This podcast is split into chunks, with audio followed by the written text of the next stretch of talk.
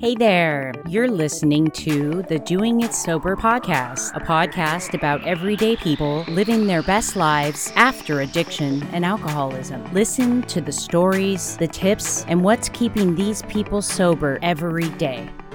I am your host, Daniela Park, also an addict in recovery with over 13 years sober. I have co written a few books and have my very own recovery store. To learn more about me, go to doingitsober.com.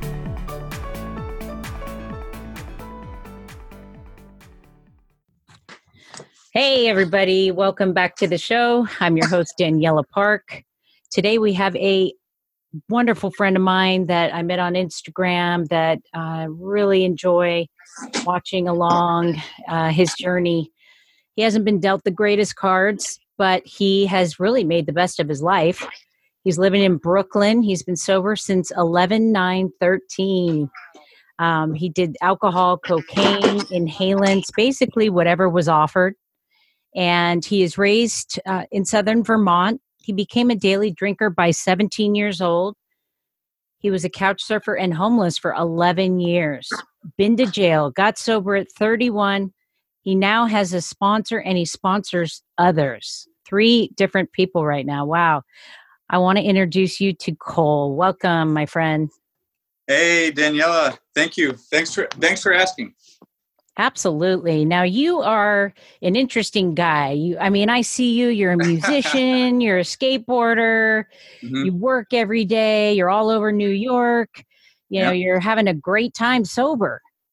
Mhm. Yeah. Um it's uh yeah gifts of sobriety you know i can um do pretty much whatever whatever i want. And that you know what? It's like everything i've gotten in sobriety was everything i wanted though when i was out there drinking and using. You know i wanted independence. I wanted freedom. I wanted to be able to like play in a band and you know and tour in a band. And like in my head before like i was a rock star before i even strummed a note yeah. you know? Except i i had like the partying down but none of the actual uh songwriting or you know no yeah. structure to to put anything together. So you were i mean daily drinker by 17 that's pretty intense yeah, it you know like when I was 16 my parents uh, divorced and so I got to live with my dad. Um, he raised me I you know, he raised me since I was 2 months old. I never met my biological father. Um, so he's all I know to be a dad. But uh, alcohol at 17 was like you know i got a relief from alcohol. Uh, um, i lived with him. He was addicted to heroin and crack. And so our house you know was kind of you know crackheads and junkies like coming in and out. Wow. And at 17 like alcohol was serving a purpose for me. You know like yeah. I could kind of just brush it off because I was finding, you know, fucking just staying drunk. Um, as much as I could, you know, it I wasn't able to buy alcohol, but I was pretty good at getting it. I bet. so homelessness, uh, that that's tough. Eleven years. I mean, obviously you were out there and you just were hopeless. Yeah, I mean, you you know, it started when I was uh 20 20 yeah um a little bit of my story i'll share this with you know hopefully someone can um will be able to relate with this and then just know that there's a solution to this too but um when i was 20 I gave my dad twenty dollars, not knowing, you know, I didn't think that like twenty dollars could really fuck somebody up. You know, I I hadn't tried hard drugs yet or anything like that. Uh-huh. And the next day I found out that my dad overdosed and died. Oh, You know, yeah. and so I I think it was like two weeks after his funeral. I just I wasn't getting enough from alcohol, you know, for like grieving purposes. Right. I and I decided that doing cocaine seemed like the appropriate thing to do now. Hmm. And within three months I, I was kicked out of my apartment. you know, Yeah. like I I I found this thing, you know, um that told me everything was gonna be okay.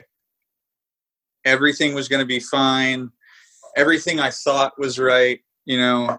I felt good when I was high and and alcohol and cocaine, you know, it's just like I can't do one without the other. It's they you know they just go hand in hand I and agree. um it didn't take long like three months into yeah on the on the third month of like not paying rent and like totally just draining my bank account yeah. and dedicating every day to like trying to find blow i had a suicide attempt actually and it was it was full on just like i was committed to it um i i had gotten like on friday i knew that i should like give my entire paycheck to the landlords you know and i You had the didn't thought. right you know but then like uh and i didn't and i ended up getting like six or seven grams and buying as much alcohol as i could Ooh. and on sunday after i ran out of my last line you know did my last line i'm up there it's like i know the landlord's like waiting i'm you know suicide just seemed right and uh i remember i lived on the top floor and i took three skateboards and stacked them on top of the rafters and then put a uh you know put like a an electrical wire hanging Oh. down from it you know Wow. and and I kicked the chair out. I, I was 100% committed to doing this, right? And hung there for a second, and then the, it just kind of like unraveled. And so I was like, oh, fuck, you know, I Wow.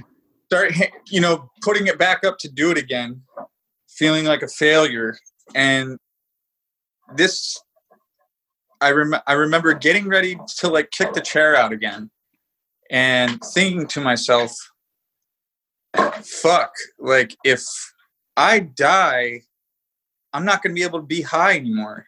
Like I'm not going to be able to get high. Wow. And for some reason, like that kept me going. Mm.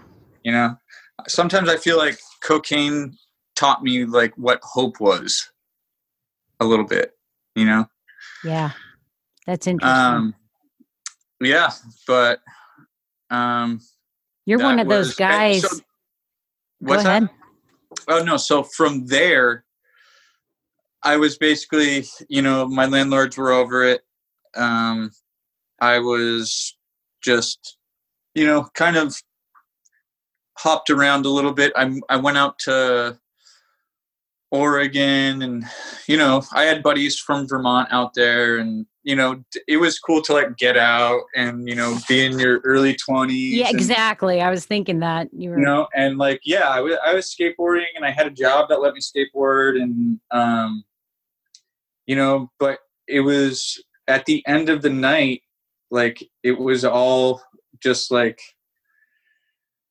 i don't know i i still want to like either i either want to black out or i want to white out you know Mm. it that was it was always just there was just not enough or the days weren't long enough or Yeah. it i always was looking for more and like just from being sober for 6 years i've i've come to find that like my addiction is like tells me that like when i'm feeling good i immediately want to feel better than that you know Like I just want to feel better than I was two seconds ago. God, yes. Yeah.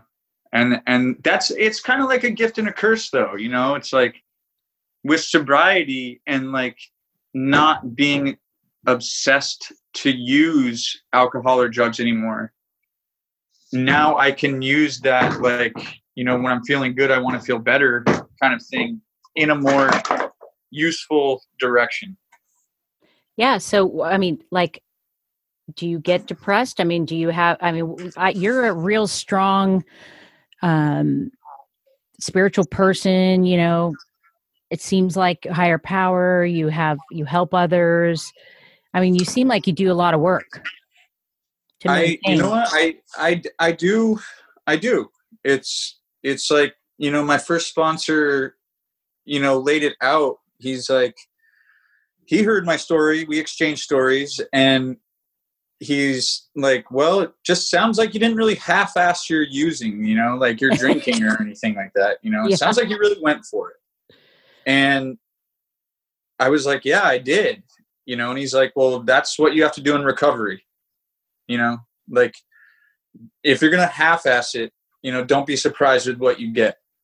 Yeah. You know, and so there was this like, you know, when I when I first started getting sober, I one I didn't know what the fuck sober was. I, I had no clue.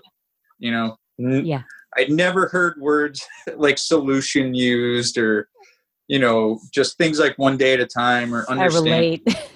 yeah, I was just like, what is all this? You know, and but I did know that like what I was doing was I felt like it was what I was supposed to be doing, but I was still just like walking around like an animal in traffic you know? I, I just had no clue what was going on and i needed somebody to like center me like hey look you know?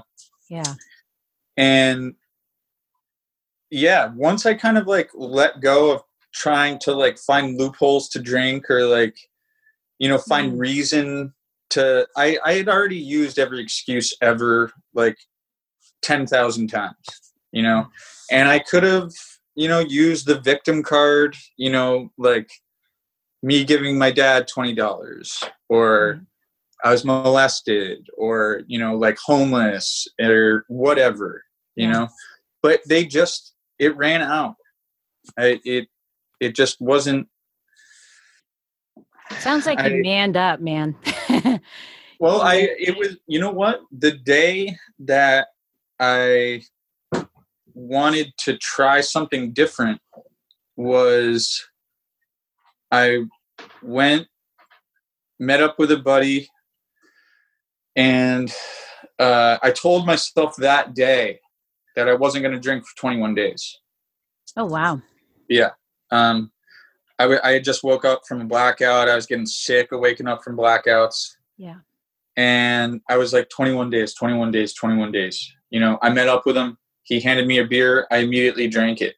And I was like, okay, well, tomorrow, you know? And so now I'm starting to like just chug beers and I wasn't getting anything from it, like, like nothing. And so I just kept drinking like as much as I could. And I wasn't getting any sort of relief from it. I wasn't getting a buzz. I wasn't like, and I started freaking out. You know, it, I was just like, this isn't supposed to be happening like this. Mm. I'm I'm supposed to be forgetting about things and feeling like you know drunk and I'm not. It's and not I working. No, it it it like literally stopped and I just freaked out. You know? And so for some reason I had a person uh a single sober person's number in my phone. Why? I don't know.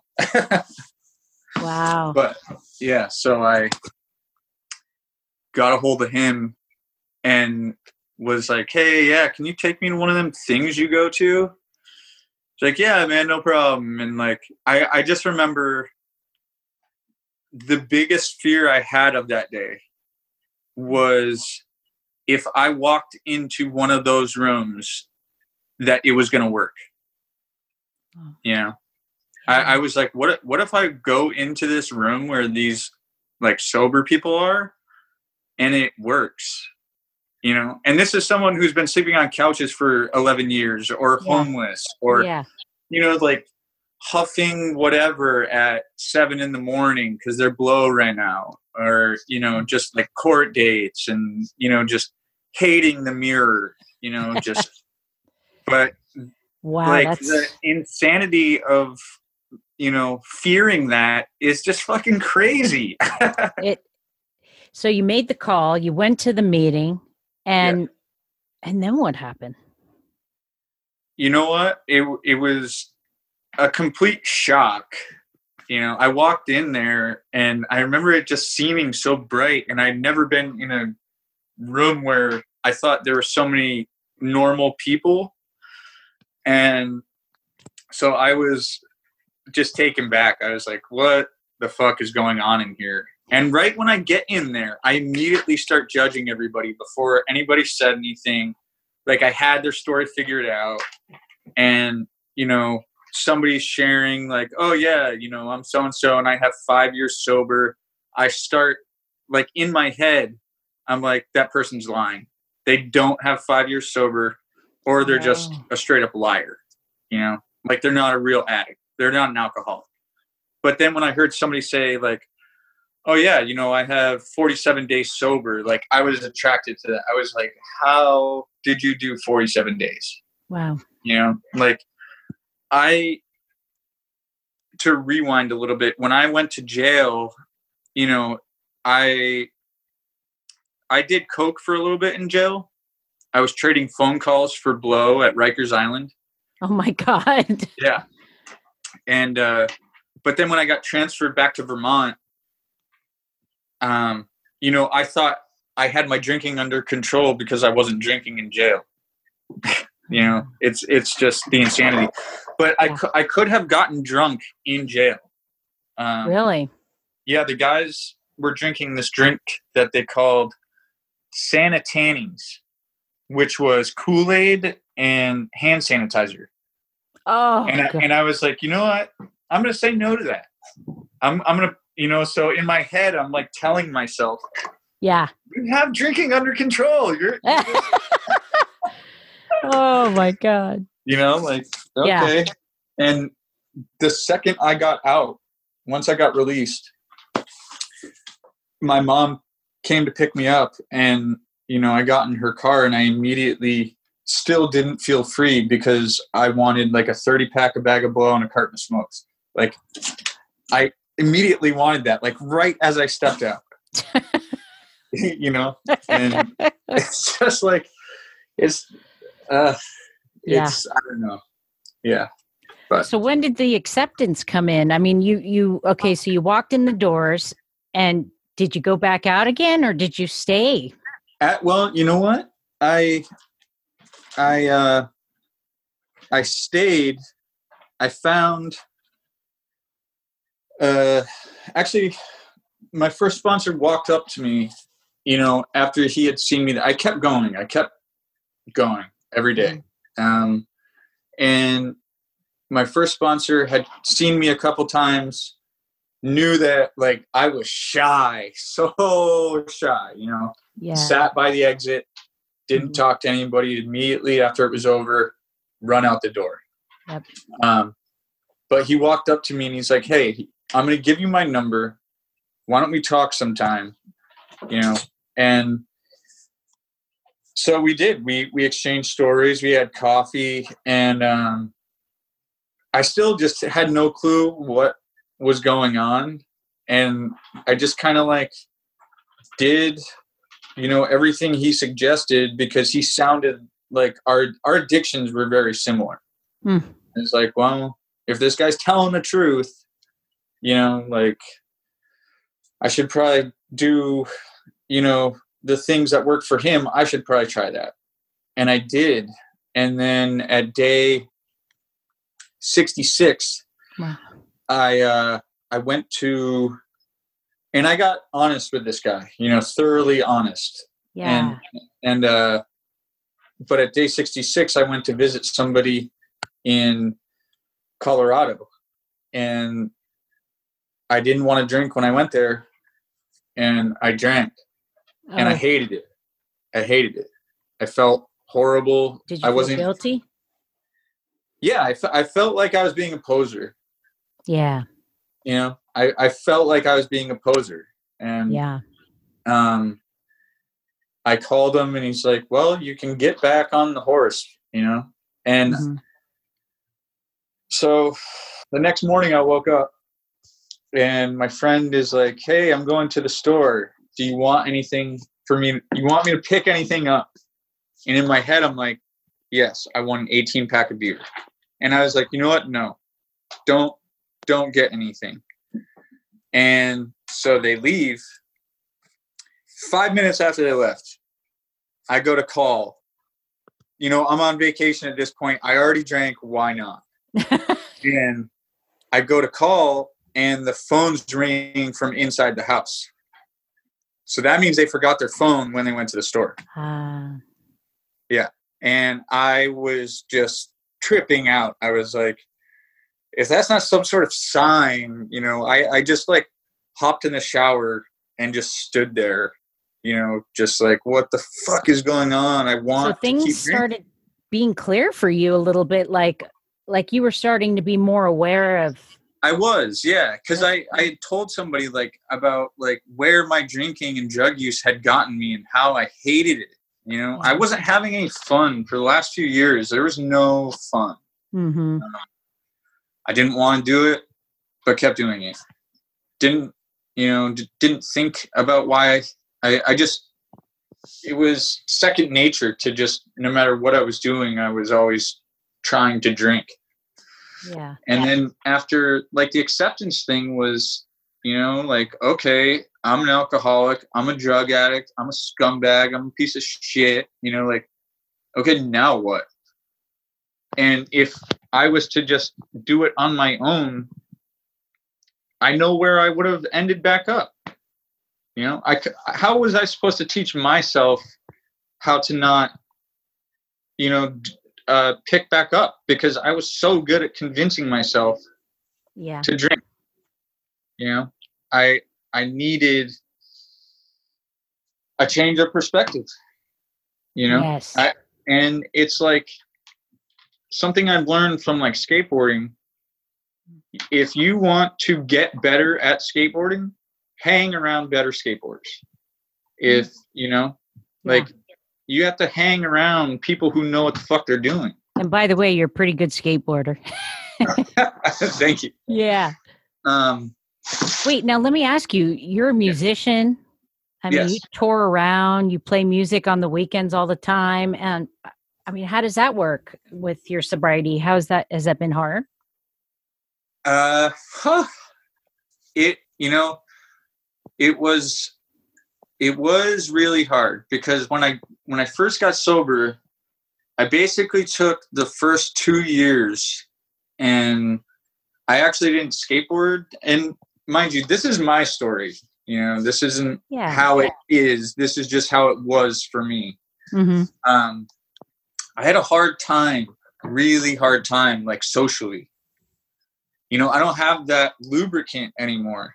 I don't, yeah you know, like if I was going to go be social, one, I didn't really want to do it. And two, I needed like 13 beers to get me started to want to go out, hmm you know? So now, you know, I would, I would just like play guitar and, you know, when I wasn't like doing any sort of anything program related and just kind of like, oh shit, now I have my own bedroom, you know, kind of like, wow, this is new. And, you know, finding out these like, I, you know what? I bought my first pillow, my Mhm. first pillow at 31 years old, i love it you know? And then right after that, I bought three more. And then I started candles. And it was just like this weird, like, dude, what the fuck are you doing? You know? Ah, I love it. yeah. That's funny. I love it. So it right before I got two years sober, my best friend who I have a band with, he was living in New York or lives in New York City. And I was Mhm. living in Portland, Oregon at the time. And he called me one day and said, like, hey, what do you think about getting the band back together? And I was like, you know what? I'll be there in like four weeks. And that's like a gift of sobriety. Like that's like what I always wanted to be able to do was to just like, okay, something rad is happening like across the country. I can just go and leave and do it. And I get to New York, you know, and so we start practicing and stuff and we're creating songs and you know it's it's it's going smooth yeah socially for me it's not you know ah. create like my create creativity is on point now finally. But socially i'm just such a weirdo in general. And then you know i i just it's been the toughest thing for me. But mm-hmm. we had a our first show coming up you know for me sober. And i'm like it's getting the days are getting closer to it. And i'm like i, I don't know. I do not know about this and it was horrible. It was a horrible experience. Oh. Like immediately like i st- i strummed the first note the pick drops. Sorry. No it, it, yeah. The pick drops and now my my knees are like shaking and my oh. hands are just like and it was all about like oh everybody's paying attention to me and like, right. Uh, so made it to the first show. Yeah. Good. About nine more shows went the same exact way. Yeah.